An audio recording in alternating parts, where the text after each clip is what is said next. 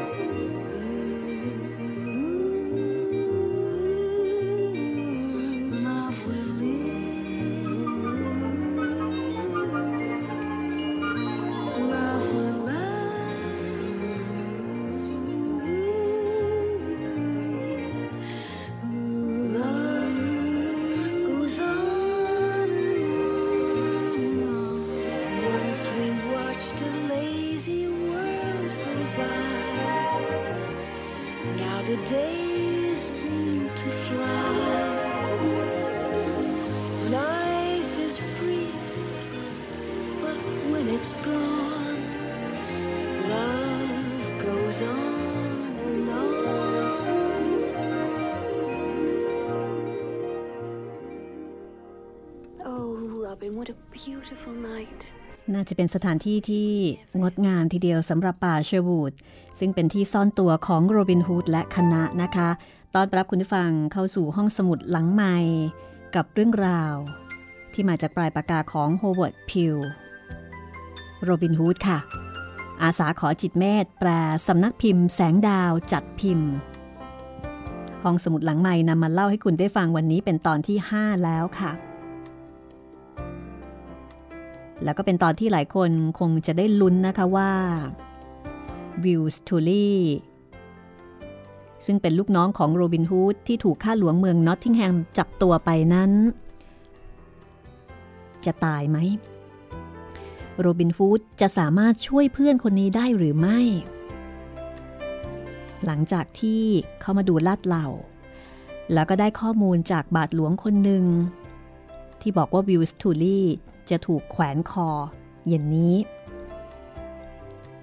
โรบินฮูดตั้งใจว่าเขาจะต้องช่วยวิลสทูลี่ให้ได้ ไม่ว่าจะเกิดอะไรขึ้นก็ตาม วันนี้เราติดตามโรบินฮูดและคณะไปช่วยวิลสทูลี่กันนะคะ ที่นี่ www.thaipbsradio.com ค่ะ เป็นห้องสมุดที่มีเรื่องราวจากหนังสือดีๆ ให้คุณคลิกเข้ามาฟังแล้วก็ดาวน์โหลดมากมาย หลายเรื่องหลายแนว นี่ก็เป็นอีกแนวหนึ่งฟังได้ทั้งเด็กทั้งผู้ใหญ่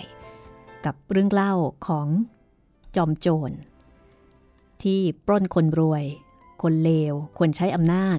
แล้วก็เอาไปช่วยคนที่ด้อยโอกาส คนที่อัตคัดขัดสน จอมโจรโรบินฮูดนะคะ หลาย ๆ คนอาจจะเคยฟังมาในสมัยเด็ก ๆ ลองมาฟังเรื่องราวโดยละเอียดของเรื่องนี้กัน ถ้าพร้อมแล้วเราไปฟังกันเลยนะคะ กับตอนที่ 5 โรบินฮูดค่ะ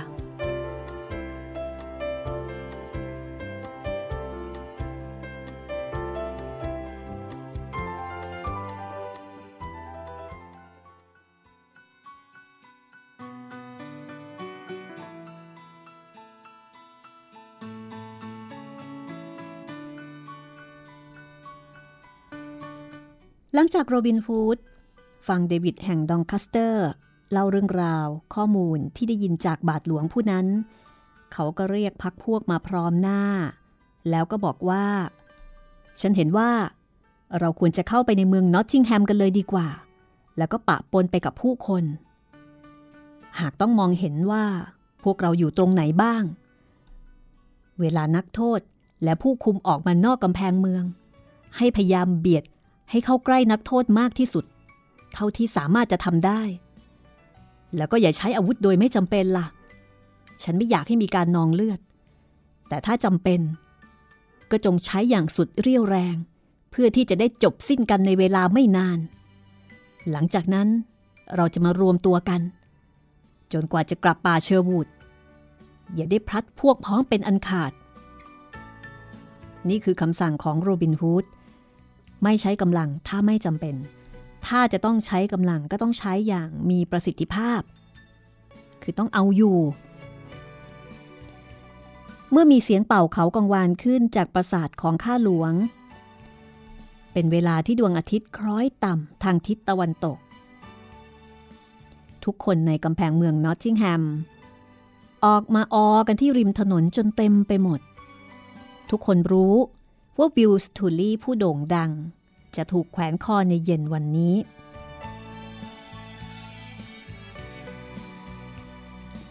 ทันใดนั้นประตูปราสาทก็เปิดกว้าง ชายจำนวนหนึ่งมีอาวุธพร้อม เดินแถวออกสู่ภายนอก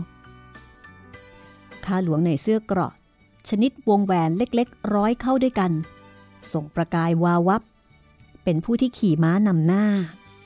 ตรงกลางมีรถม้าสองล้อคันหนึ่ง และนั่นวิลส์ทูลี่นั่งอยู่ข้างบน สภาพของวิลส์ทูลี่อยู่ในสภาพที่น่าเห็นใจ ใบหน้าขาวซีด เพราะว่าเขาเสียเลือดไปมาก ที่คอ มีเชือกเส้นหนึ่งคล้องคอเขา เพื่อที่จะใช้ประหารเขา ผมที่สวยงามของเขาเป็นกระจุกกระจุกอยู่เหนือหน้าผาก แล้วก็มีเลือดเกลอะกรัง เมื่อออกมานอกปราสาท ซึ่งใช้เป็นที่คุมขัง วิลสทูลี่กวาดสายตาไปทั่ว เพื่อมองหาคนที่รู้จัก หรือว่าเพื่อนๆ แต่ก็มองไม่เห็นใครสักคนทำให้วิลสทูลี่รู้สึกหดหู่มาก เขาจึงได้เอ่ยกับข้าหลวงว่า ท่านข้าหลวง ขอดาบให้ฉันสักเล่มเถอะ ทั้งๆทที่ฉันมีบาดแผล ได้รับบาดเจ็บ แต่ฉันจะขอสู้กับท่าน แล้วก็คนของท่านทั้งหมด จนกว่าชีวิตจะออกจากร่าง แต่บาทหลวงบอกว่า ไม่ได้รอก ฉันให้ดาบแกไม่ได้ ฉันต้องการให้แกตายอย่างอับอายขายหน้าตามธรรมดาของไอ้โจรชาติชั่วทั้งหลาย ฉันไม่ต้องการให้แกตายอย่างมีเกียรติ วิลส์ทูลี่ก็เลยขอร้องว่า ถ้าอย่างนั้นนี่ แก้เชือกมัดมือของเขาออกได้ไหม เขาจะใช้กำปั้นที่ไม่มีอาวุธต่อสู้กับข้าหลวง แล้วก็คนของข้าหลวง แต่อย่าประหารเขาด้วยวิธีต่ำๆแบบนั้นเลย ข้าหลวงหัวเราะเสียงดังแล้วก็บอกว่าหายอวดดี เมื่อกลัวถูกลงโทษประจานแล้วหรือ แกจงก้มหน้ารับกรรมต่อไปจะดีกว่าไอ้โจรห้าร้อยแกไม่มีทางจะหนีการถูกแขวนคอในวันนี้ไปได้หรอก ที่ตรงนั้นมันเป็นที่วิเศษซะด้วยสิ มีถนนสามสายมาบรรจบกัน ใคร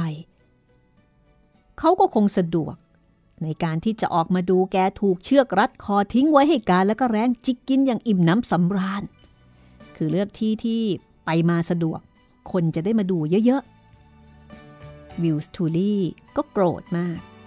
ไอ้ขาหลวงใจหรือยังแกมันไอ้หมาขี้ขลาด ถ้าเจอหัวหน้าแสนดีของฉันมาพบแกแล้วก็ แกจะต้องชดใช้การกระทำของแกในวันนี้อย่างสาสมทีเดียว เขาเยาะเย้ยแก พวกเราทุกคนที่ต่างมีหัวใจกล้าหาญก็ทำอย่างเดียวกัน แกไม่รู้หรอกว่า ชื่อของแกถูกพวกเราเอ่ยถึงอย่างขำขันขนาดไหน เราใช้ชื่อของแกเป็นที่หัวเราะกันท้องคัดท้องแข็งมนุษย์ทุเรศทุเรศอย่างแก ไม่มีวันชนะผู้กล้าหาญอย่างโรบินฮูดหัวหน้าของฉันได้หรอกข้าหลวงก็โมโหมาก อ๋อ หัวหน้าของแกเยาะเย้ยฉันอย่างนั้นหรือ เอาล่ะฉันจะเล่นตลกบ้าง คราวนี้จะเป็นการเล่นตลกที่ทำให้เกิดความเศร้า นั่นก็คือ เมื่อแกถูกแขวนคอแล้ว ฉันจะตัดแขนขาของแกออกให้หมด จากนั้น เขาก็กระแทกม้าวิ่งไปข้างหน้า แล้วก็ไม่พูดกับสตูลี่อีกเลย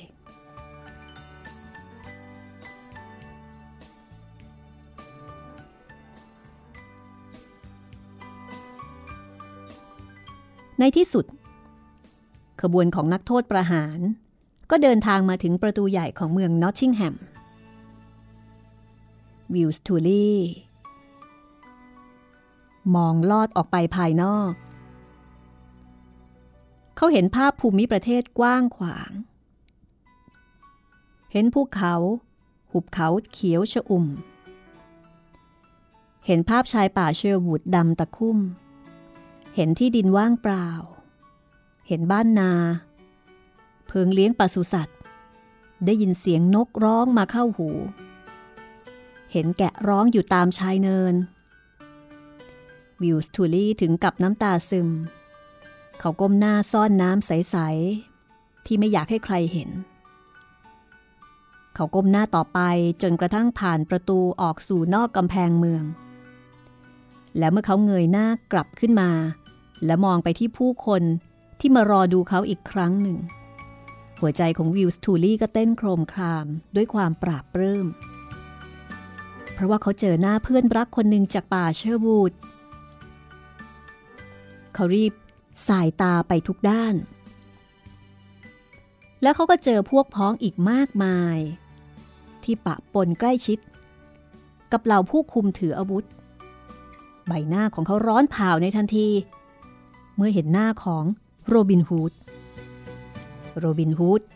หัวหน้าของเขา ตอนนี้เบียดเสียดอยู่ในหมู่ผู้คน คราวนี้วิลสตูลี่จึงได้รู้ว่า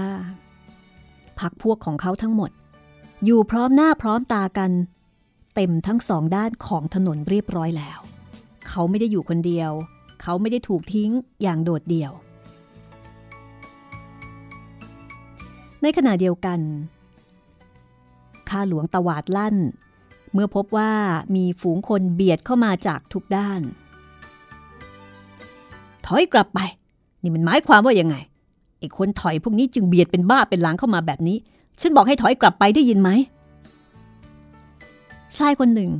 ผลักผู้คุมถืออาวุธเพื่อเข้ามาที่รถบรรทุกนักโทษ สตูลี่จำได้ทันทีว่าคนคนนั้นก็คือลิตเติ้ลจอห์นสมาชิกใหม่ ถอยกลับไปสิ ผู้คุมคนหนึ่งถูกลิตเติ้ลจอนกระแทกด้วยไหล่เซทลาตะโกนลั่น ลิตเติ้ลจอนบอกว่า ท่านเองต่างหาก จงถอยไปซะ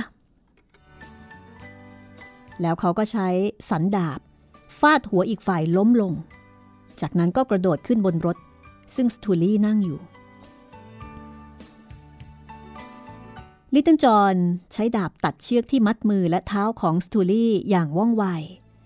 แล้วก็ช่วยให้วิวสตูลี่กระโดดแผลวลงจากรถได้ข้าหลวงตกใจและโกรธ ให้ตกนรกเถอะ ไอ้สารเลวคนนั้น มันก่อการจลาจลจับมันไว้ อย่าให้มันหนีไปได้ข้าหลวงบังคับม้าตรงเข้าเล่นงานลิตเติ้ลจอห์นเขายกดาบ ฟันลงมาสุดแรง แต่ลิตเติ้ลจอห์นหลบเข้าใต้ท้องม้า ก็เลยฟันพลาดไป ลิตเติ้ลจอนบอกว่า เอาละข้าหลวง ฉันจำเป็นต้องยืมดาบที่พึงเคารพที่สุดของท่านแล้ว แล้วเขาก็จับมือข้าหลวงบิดจนดาบหล่น เร็วเข้าสตูลี่ รีบหยิบดาบมา ข้าหลวงให้ยืม เอาละ หันหลังชนกับหลังของฉัน แล้วป้องกันตัวเองเอาไว้ก่อน เดี๋ยวพวกเราจะมาช่วย ส่วนข้าหลวงก็รีบตะโกน บอกคนของเขา ให้มาช่วยกันจับโจร ส่วนตัวเขาเองทั้งๆทที่ไม่มีอาวุธ เขาก็พยายามที่จะสั่งการ แล้วก็พยายามกระแทกสเปอร์ม้า เพื่อที่จะพุ่งเข้าไปหาลิตเติ้ลจอห์น แล้วก็วิลสทูลี่อย่างลืมตัวลิตเติ้ลจอนก็ร้องเตือนบอกว่าให้กลับไปซะเถอะ ทันใดนั้นเอง ก็มีเสียงเป่าเขาดังขึ้น พร้อมๆกันนั้น มีลูกศรของพวกโรบินฮูดลูกหนึ่งปลิวหวือ เฉียดหัวข้าหลวงเพียงหนึ่งนิ้ว ในเวลาเดียวกัน ฝูงคนก็รวนเปรอยู่ในภาวะชุลมุนวุ่นวาย มีเสียงตะโกนแช่งด่า มีเสียงร้องครวญคราง เสียงดาบกระทบกัน มีเสียงลูกศรราวยี่สิบดอกแหวกอากาศ ตามมาด้วยเสียงร้องขอความช่วยเหลือระเบงเซ็งแซ่ ในที่สุดข้าหลวงก็บอกว่า ขบฏถอยกลับ ถอยกลับเถอะพวกเรา ไม่อย่างนั้นเราอาจจะตายหมด เขาดึงบังเหียนม้าหันหลัง แล้วก็ตีให้มันวิ่งฝ่าฝูงคนหนาแน่นและขวักไขว่ไม่เป็นขบวน จริง ๆ แล้วโรบินฮูดและลูกน้องสามารถฆ่าคนของข้าหลวงได้ถึงครึ่ง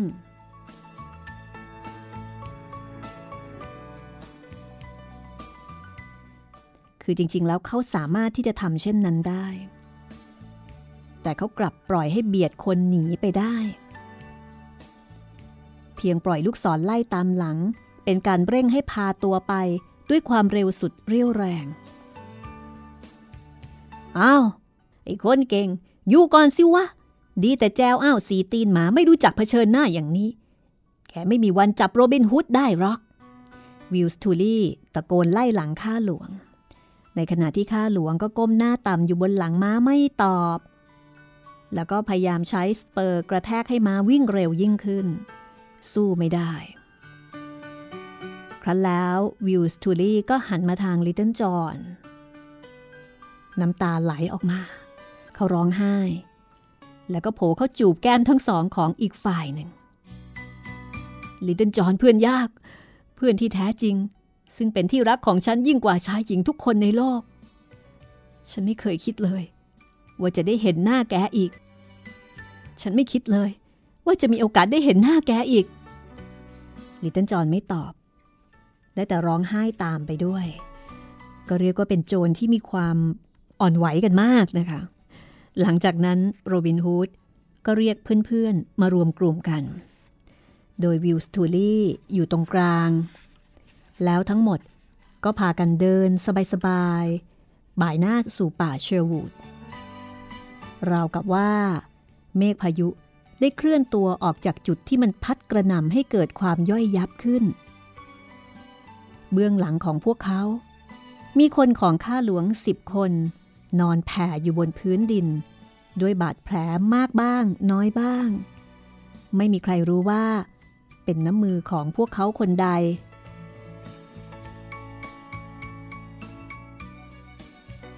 แต่ที่แน่ ๆ ข้าหลวงนอตติงแฮมก็ได้พบกับความล้มเหลวอีกครั้งหนึ่ง และครั้งนี้ ตัวข้าหลวงเองก็ตกใจแทบสิ้นสติ เพราะว่าเขาเองก็เกือบจะถูกทำร้ายจนถึงชีวิต คือจริง ๆ โรบินฮูดสามารถจะฆ่าได้เลย ถ้าต้องการอย่างนั้นจริงๆไอ้โจรพวกนี้ มันไม่กลัวเกรงมนุษย์ พระเจ้า พระราชา หรือเจ้าหน้าที่ของพระราชา ฉันเห็นจะต้องเลิกยุ่งกับมันสักที หาไม่แล้ว แม้ว่าฉันจะรอดตาย แต่คงไม่แคล้วถูกถอดจากตำแหน่งข้าหลวง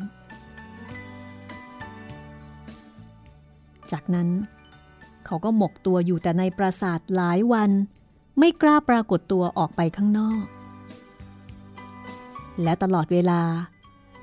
ข้าหลวงก็เอาแต่เศร้ามอง ไม่พูดไม่จากับใคร เพราะรู้สึกอับอายขายหน้า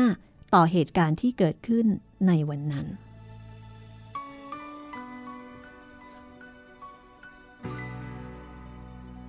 ในส่วนของโรบินฮูด เขาก็รับรู้ข่าวคราวความเป็นไปของข้าหลวง ที่ต้องพบกับความอับอายต่อความล้มเหลวของตนเองถึงสามครั้งสามคราว ในความพยายามที่จะจับตัวโรบินฮูดให้ได้ ฉันจะหาโอกาสตอบแทนข้าหลวงที่นับถือของเราอย่างเหมาะสมสำหรับที่เขาได้กระทำแก่ฉัน บางที ฉันอาจจะพาเขาเข้ามาในป่าเชอร์วูดแล้วก็เลี้ยงอย่างคลึกครื้นกับพวกเราก็ได้นะ โรบินฮูดหัวเราะเสียงดัง ทั้งนี้ เพราะว่าเวลาเขาจับตัว พวกคนชั้นสูง พวกเศรษฐีบ้านนอก บาทหลวงผู้น้อย แล้วก็ผู้ใหญ่ซึ่งอ้วนท้วนจากความร่ำรวย เขาจะพาคนเหล่านี้เข้ามาในป่าลึก แล้วก็เลี้ยงดูอย่างอิ่มหมีพีมัน ก่อนที่จะเอาเงิน คือก่อนที่จะปล้น เวลานี้ โรบินฮูดและพวกต่างอยู่อย่างสงบในป่าเชอร์วูด โดยที่มิได้โผล่ออกไปข้างนอก เนื่องจากเขารู้ว่า ไม่ฉลาดเลย ที่เขาหรือชาวคณะจะไปปรากฏตัวตามที่ต่างๆของนอตติงแฮม เพราะว่าตอนนี้เจ้าหน้าที่ของข้าหลวงคงกำลังเจ็บแค้น และก็หมายมั่นปั้นมือที่จะจับเขาและชาวคณะให้ได้ แต่ถึงแม้ว่าจะไม่ได้ไปที่ไหน ทุกคนก็มีความสุขอยู่ภายในป่า พวกเขาซ้อมยิงธนู โดยเอาพวงมาลัยไปคล้องกับกิ่งต้นไม้ใหญ่ ณที่โล่งกลางป่า พูดจาเล่นหัวหยอกล้อกัน คนที่ยิงผิดจะถูกโห แต่ถ้าครั้งไหนที่ลิตเติ้ลจอห์นมาร่วมแข่งขันด้วย แน่ใจได้เลยว่าเขาจะยิงได้ดีกว่าคนอื่นๆ นอกจากนั้นก็ยังมีการเล่นมวยปล้ำตีกระบอง ฉะนั้นทุกๆวันที่ผ่านไป แต่ละคนก็เหมือนกับได้มีโอกาสฝึกซ้อม แล้วก็มีความเชี่ยวชาญในวิชาการต่อสู้ดังกล่าวมากยิ่งขึ้น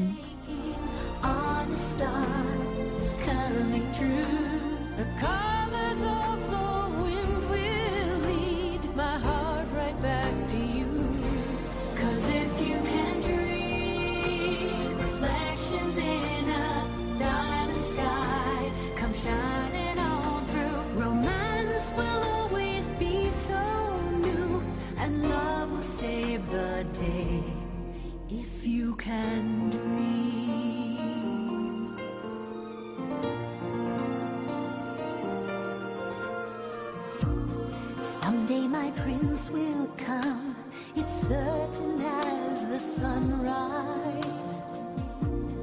One day the slipper fits, then you see the love in his eyes. It's a tale as old as time. There's no mountain we can't climb when you're finally mine and just a kiss away.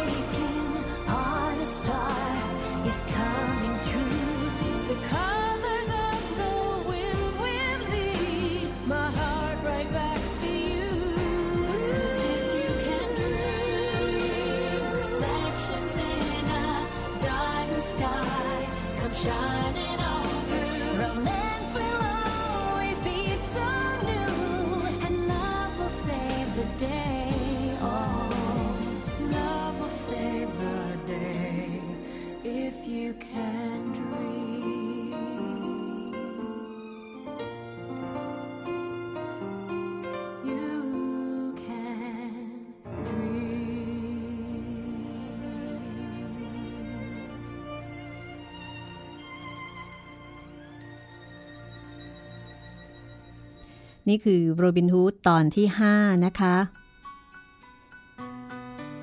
ฟังดูแล้วน่าอิจฉาชีวิตของโรบินฮูดแล้วก็เพื่อนๆ พอสมควรทีเดียวนะคะ ดูลันลาปาจิงโกกันมากเลย ดูเป็นโจรที่สุขนิยม อ่อนไหว จิตใจดี นิสัยดีโจรในอุดมคติจริง ๆ สรุปว่า ทุกคนก็หมกตัวอยู่ในป่า เกือบหนึ่งปีค่ะ ตลอดเวลาช่วงนั้นโรบินฮูดก็คิดหาวิธีแยบยนต์ในการที่จะแก้เผ็ดข้าหลวงเมืองนอตติงแฮมว่าเอ๊ะจะทำยังไงดี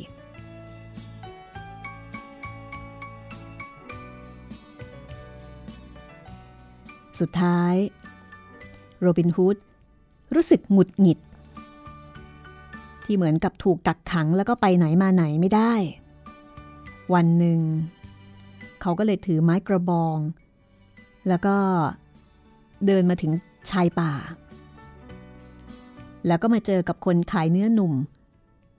รูปร่างล่ำสันคนหนึ่ง คนขายเนื้อคนนี้ขับรถม้าสองล้อ ภายในมีเนื้อสดแขวนอยู่ทั่ว ประมาณว่ากำลังจะเอาเนื้อไปขายที่ตลาดในเมืองนอตติงแฮม โรบินฮูดที่เป็นคนร่าเริงเบิกบาน แล้วก็เป็นคนที่ท่าทางมนุษยสัมพันธ์ดีชอบพูดคุยกับผู้คนนะคะ โรบินฮูดก็ทักทายว่า สวัสดีท่านผู้ร่าเริง เช้าวันนี้ ดูมีความสุขเสียจริง ๆ นะ คนขายเนื้อก็บอกว่า ถูกของท่านแล้วเป็นของธรรมดา เพราะว่าฉันได้สูดอากาศบริสุทธิ์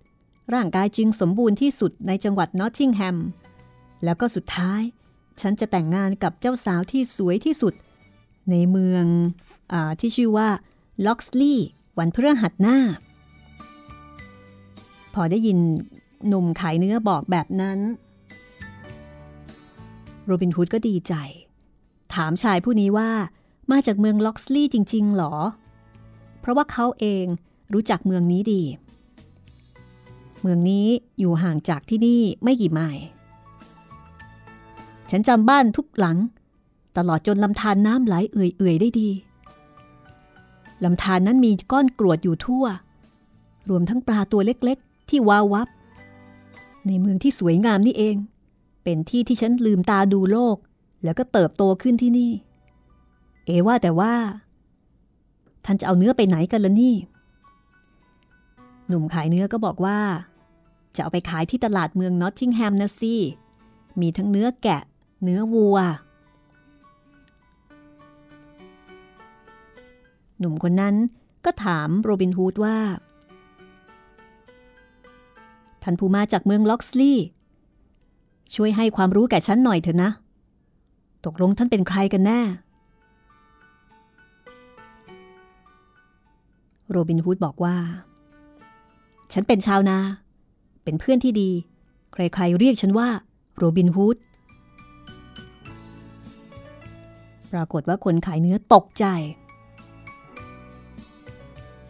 ตายละ ฉันเคยได้ยินชื่อของท่านอยู่เสมอ มีคนกล่าวขวัญถึงอยู่บ่อยๆ เลยทีเดียวนะ แต่ได้โปรดอย่าหาประโยชน์จากฉันเลย ฉัน ฉันเป็นคนสุจริต ฉันไม่เป็นพิษเป็นภัยแก่ใครทั้งนั้น หวังว่าฉันคงจะไม่เคยทำความเดือดร้อนให้กับท่าน โรบินฮูดก็เลยบอกว่าไม่ต้องกลัว เขาไม่ปล้นหรอก เขาจะไม่ปล้น คนดี โรบินฮูดบอกว่า ฉันชอบใบหน้าหล่อเหลาตามแบบชาวแซกซันของท่าน โดยเฉพาะคนที่มาจากเมืองล็อกสลีย์และกำลังจะแต่งงานกับเจ้าสาวสวยในวันพฤหัสหน้า เอาอย่างนี้ดีกว่า ว่าแต่ว่า ท่านจะขายเนื้อ รถ แล้วก็ม้านี้เป็นเงินสักเท่าไหร่กันล่ะ คนขายเนื้อบอกว่าสี่มาร์กโรบินฮูดดึงกระเป๋าเงินออกมาจากเข็มโรบินฮูดดึงกระเป๋าเงินออกมาจากเข็มขัด แล้วก็บอกว่า ข้างในนี้มีเงินอยู่หกมาร์กเอาเถอะ ฉันให้ท่านทั้งหมด ฉันอยากจะเป็นคนขายเนื้อที่เมืองนอตติงแฮมสักวันหนึ่ง คนขายเนื้อดีใจมากอวยชัยให้พรโรบินฮูด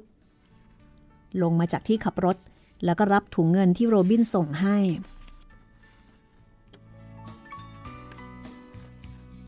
โรบินฮูดก็บอกให้คนขายเนื้อเนี่ย รีบกลับไปหาคู่มั่นซะ แล้วก็ประมาณว่าอวยชัยให้พรขอให้มีความสุข จากนั้น เขาก็เอาผ้ากันเปื้อนสำหรับคนขายเนื้อมาผูก แล้วก็ปีนขึ้นไปนั่งบนรถ ถือบังเหียน แล้วก็ขับแล่นแล่นผ่านป่า ไปสู่เมืองนอตติงแฮมพูดง่ายๆว่าตอนนี้โรบินฮูดปลอมตัวเป็นคนขายเนื้อ แล้วก็มีอุปกรณ์ครบถ้วน พอไปถึง เขาก็จอดรถในที่ซึ่งเป็นที่จอดสำหรับคนขายเนื้อ เขาเลือกเอาจุดดีที่สุดเท่าที่จะหาได้ เอาเนื้อวางบนแผง แล้วก็เอามีดสำหรับตัดมาถูเข้ากับเหล็ก เหมือนกับรับมีดอะนะคะ แล้วก็ร้องเพลงด้วยเสียงที่แบบร่าเริง ร่าเริงมีความสุขมากอยู่ในป่ามานานเซ็งเหลือเกิน เนื้อร้องที่โรบินฮูดร้องเนี่ยก็เหมือนกับเป็นเพลงที่เขาแต่งขึ้นสดๆ มีเนื้อหาทำนองว่าเขาเชิญชวนให้ทุกๆคน มาอุดหนุนเขาด้วยการซื้อเนื้อสดๆ เนื้อสดๆ ที่เขาคิดราคาถูกแสนถูกอย่างเป็นกันเอง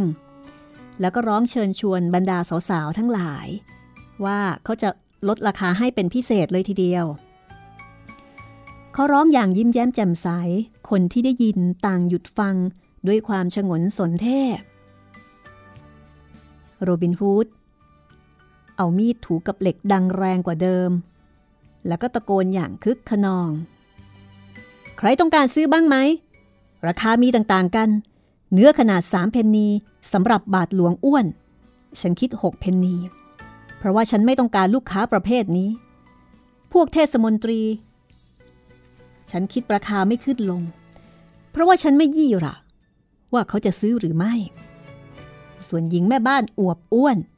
ฉันคิดราคาเพนนีเดียวเท่านั้นสำหรับเนื้อสามเพนนี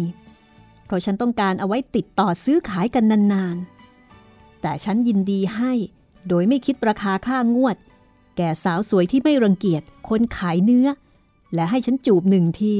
เพราะว่าลูกค้าชนิดนี้ฉันชอบมากที่สุด ทุกคนจ้องมองโรบินฮูดด้วยความประหลาดใจ แล้วก็พากันมุงรอบๆร้านเนื้อของเขา ทุกคนหัวเราะ ไม่มีใครเคยเห็น การขายแบบพิสดารเช่นนี้มาก่อน เขาปฏิบัติตามคำพูดแก่ผู้ซื้อ เป็นต้นว่า ถ้าเจอเออแม่บ้าน หรือว่าหญิงที่มีครอบครัว เขาก็จะให้เนื้อมีค่าสามเพนนี โดยคิดราคาเพียงแค่หนึ่งเพนนี แล้วก็ให้เปล่าๆโดยไม่คิดเงิน แก่แม่ไม้หรือว่าหญิงยากจนส่วนหญิงสาวหน้าตาดียิ้มแย้มแจ่มใส เพียงแค่ยื่นแก้มให้เขาจูบ เขาก็ไม่คิดเงินเลย แล้วก็ให้เนื้อราคาสามเพนนีแก่หล่อนเป็นการแลกเปลี่ยน พูดจริงทำจริง ผู้คนก็มามุงที่แผงขายเนื้อของเขาอย่างหนาแน่น ต่างไม่เพียงติดใจ ต่อการขายที่แปลกประหลาดของเขา หากทุกคนรู้สึกพึงพอใจ ต่อใบหน้าคมคายของเขา เพราะว่าโรบินฮูดก็เป็นคนหน้าตาดี มีในตาสีฟ้าแจ่มใส หน้าตาดีแล้วก็อารมณ์ดีแล้วก็เสียงดี เขาหัวเราะอย่างมีความสุข ในขณะช่างเนื้อให้ครบ ตามที่ลูกค้าต้องการ และด้วยเหตุนี้ เนื้อของเขาจึงขายหมดในเวลาไม่นานเท่าไหร่ ขณะที่คนขายเนื้อแผงใกล้ ๆเขากลับขายไม่ได้เลย บรรดาลูกค้า ต่างก็พากันพูดคุยโจดจันถึงคนขายเนื้อที่แปลกประหลาดคนนี้ว่า น่าจะเป็นโจรปล้นเนื้อ คือปล้นมาทั้งรถทั้งม้า คือขายแบบไม่หวังกำไร ขายแบบเอามัน ขายแบบสนุกสนุก อีกคนหนึ่งก็บอกว่าไม่น่าจะใช่ เพราะว่าถ้าเป็นโจรจริง ๆ ก็คงไม่ขายราคาถูกบ้าง ให้เปล่าบ้าง ด้วยหน้าตาที่ยิ้มแย้มแจ่มใสแบบนี้ แต่คิดว่า น่าจะเป็นชายหนุ่มใจแตกที่ร่ำรวย จากการขายที่ดินของพ่อ ก็เลยมาใช้ชีวิตอย่างสนุกในแบบต่างๆ จนกว่าเงินจะหมด ผู้คนก็คาดคะเนไปต่างๆ นานา ว่าเขาเป็นใครกันแน่ เป็นโจร เป็นลูกคนรวยใจแตก หรือว่าเป็นหนุ่มเจ้าสำราญ ครั้นแล้ว คนขายเนื้อสามสี่คนก็มาหาเขา แล้วก็มาทำความรู้จัก คนที่ท่าทางเป็นหัวหน้าใหญ่ ทักทายโรบินฮูดว่า นี่แน่น้องชาย เราต่างมีอาชีพเดียวกัน นายยินดีจะไปกินอาหารกลางวันกับพวกเราไหมล่ะ วันนี้ท่านข้าหลวง เชิญคนขายเนื้อทุกคนไปกินเลี้ยง ที่ศาลาจังหวัด มีอาหารแล้วก็เหล้าอย่างเหลือเฟือทีเดียว รับรองว่าท่านคงจะเลี้ยงพวกเราซะอิ่มแปร่ ถ้าฉันกะไม่ผิดนะ โรบินฮูดก็แหมดีใจบอกว่าได้เลย ด้วยความเต็มใจที่สุด ไม่มีคนขายเนื้อคนไหนที่จะปฏิเสธโอกาสดีๆ แบบนี้แน่นอน ยิ่งถ้าได้เดินทางร่วมกับบรรดาคนขายเนื้อเหล่านี้ ซึ่งเป็นคนน่ารักด้วยแล้ว เขาก็ยิ่งยินดีมากขึ้น หลังจากนั้นเขาขายรถและม้า ให้พ่อค้าผู้หนึ่งด้วยราคาถูกๆ แล้วไปยังศาลาจังหวัด กับคนขายเนื้อ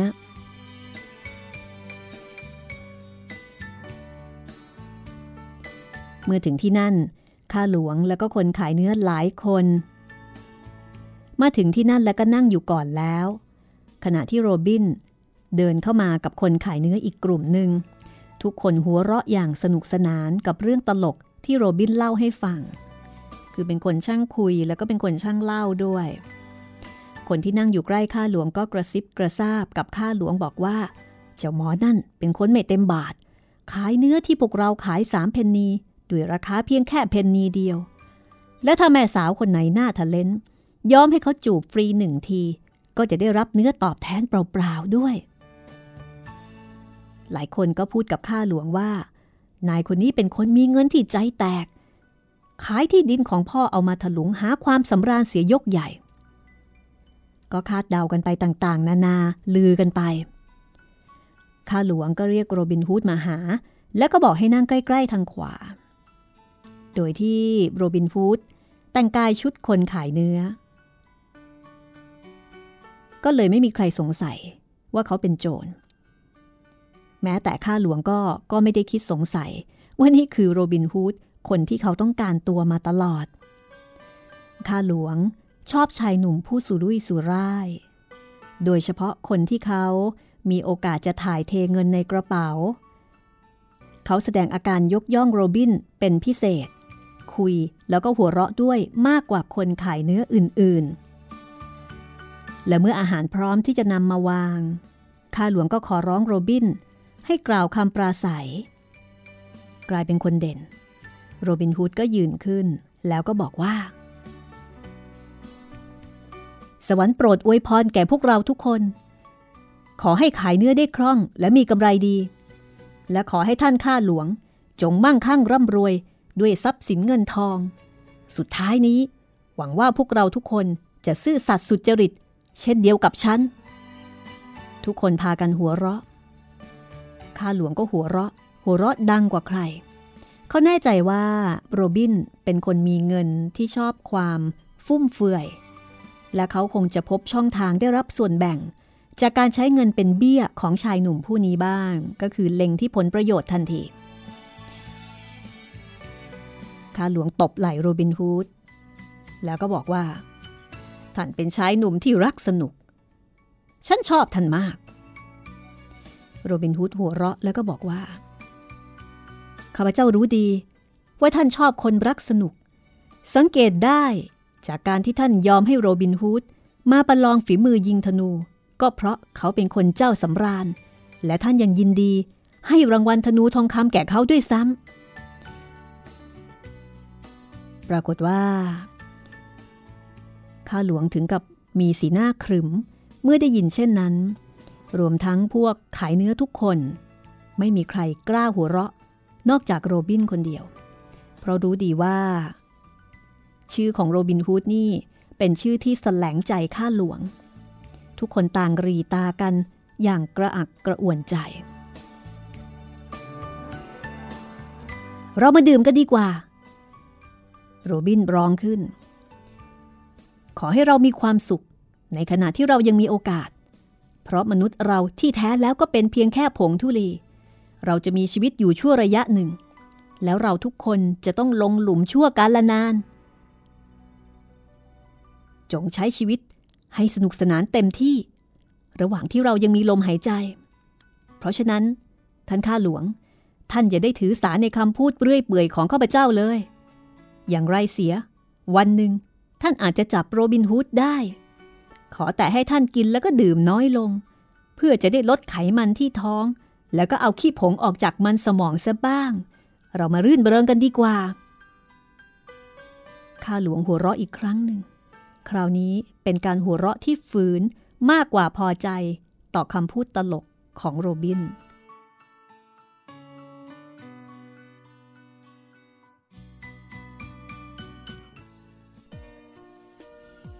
จริง ๆ แล้วคำพูดของโรบินฮูดไม่มีใครขำด้วย คนขายเนื้อก็พากันซุบซิบ ให้ตายเถอะ ไม่เคยเห็นใครคึกขนอง พูดจาขวานผ่าซากแบบนี้มาก่อน เขาอาจจะทำให้ข้าหลวงเป็นบ้าได้ทีเดียวนะ พูดแบบนี้เนี่ย ในขณะที่โรบินฮูดก็ชักชวนทุกๆคนให้สนุก แล้วก็บอกว่าไม่ต้องเป็นห่วง เรื่องที่จะช่วยกันออกค่าเลี้ยงดู เขาจะจ่ายเองทั้งหมด แม้ว่าเงินอาจจะสูงถึง 200 ปอนด์ท่านทั้งหลาย อย่าพยายามเอ่ยปากคัดค้าน หรือว่าหยิบเงินออกจากกระเป๋าเลยนะ เพราะว่าฉันตั้งใจไว้แล้ว ว่าจะไม่ยอมให้คนขายเนื้อ หรือว่าท่านข้าหลวงออกค่าเลี้ยงดูนี้แม้แต่เพนนีเดียว ข้าหลวงก็บอกว่า ท่านช่างเป็นคนที่น่ารักเหลือเกิน ท่านคงจะเป็นเจ้าของสัตว์มีเขามากมาย แล้วคงจะเป็นเจ้าของที่ดินหลายเอเคอร์สินะ ถึงสามารถใช้เงินอย่างฟุ่มเฟือยแบบนี้ได้ แน่นอนท่านข้าหลวง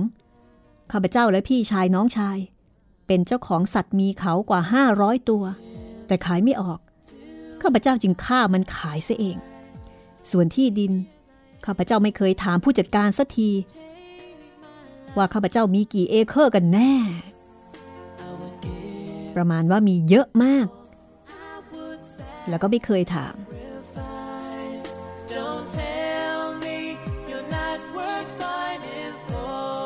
เรื่องราวจะเป็นอย่างไรต่อไปนะคะ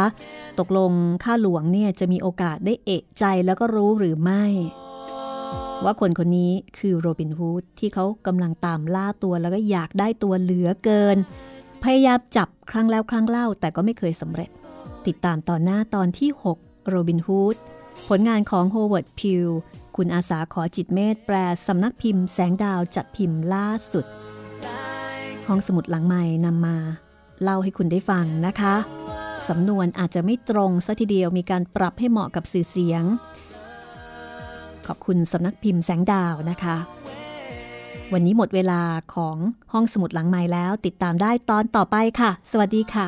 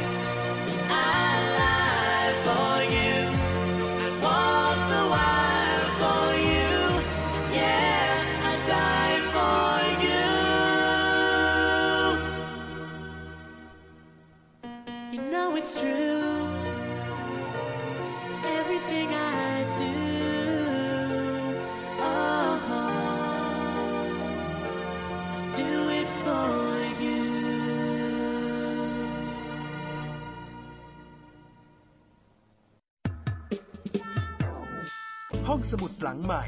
ห้องสมุดที่ฟังได้ทางวิทยุ กับรัศมีมณีนิน